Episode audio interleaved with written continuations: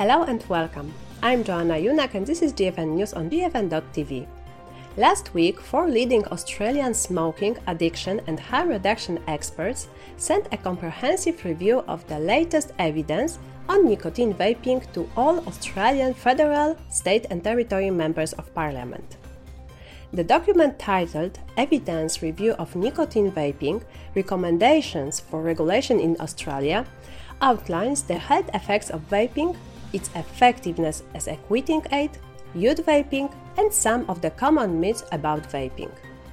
The authors also make evidence based recommendations on how to regulate vaping for the best public health outcomes.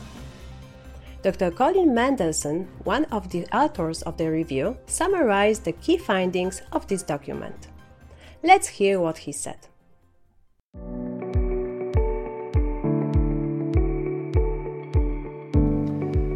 Well, the media is full of alarming claims about vaping, and it's no wonder that the public and the policymakers are confused. We recently reviewed the scientific evidence on vaping to help guide evidence based policymaking.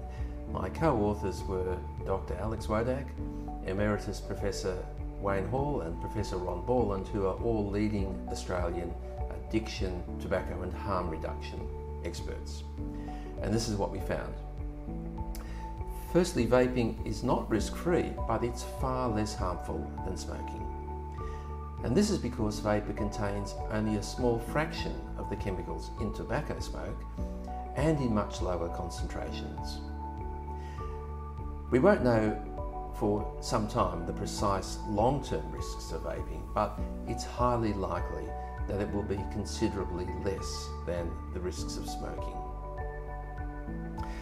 Secondly, vaping is a more effective quitting aid than nicotine patches and gum. It's at least as effective as the most effective stop smoking pill, varenicline. And because of its effectiveness and popularity, vaping is playing an important role in the rapid decline in smoking rates in countries where it's widely available, such as in New Zealand and in the UK. Thirdly, youth vaping.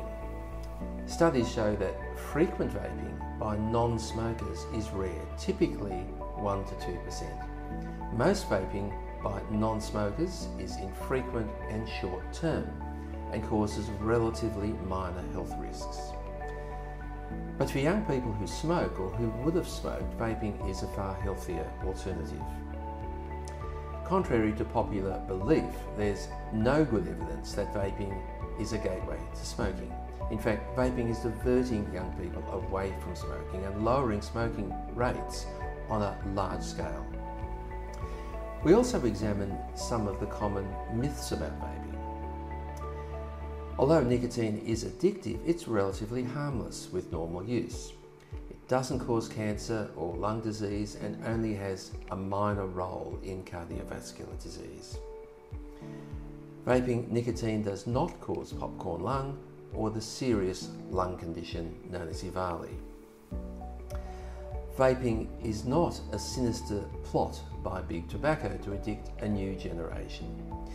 In reality, it's a huge disruptive threat to the tobacco industry. Regulation should have a dual purpose. Firstly, to ensure that regulated nicotine vaping products are easily available to help adult smokers quit. And secondly, to minimise access and appeal to young people. Australia's prescription model has failed to achieve either of these goals. The preferred approach is a tightly regulated consumer model with vapes sold as adult consumer products by licensed retail outlets with strict age verification, like cigarettes and alcohol. Regulations should be proportionate to risk, reflecting the lower harms of vaping relative to smoking. Please read our report, which is available from the link in the following graphic.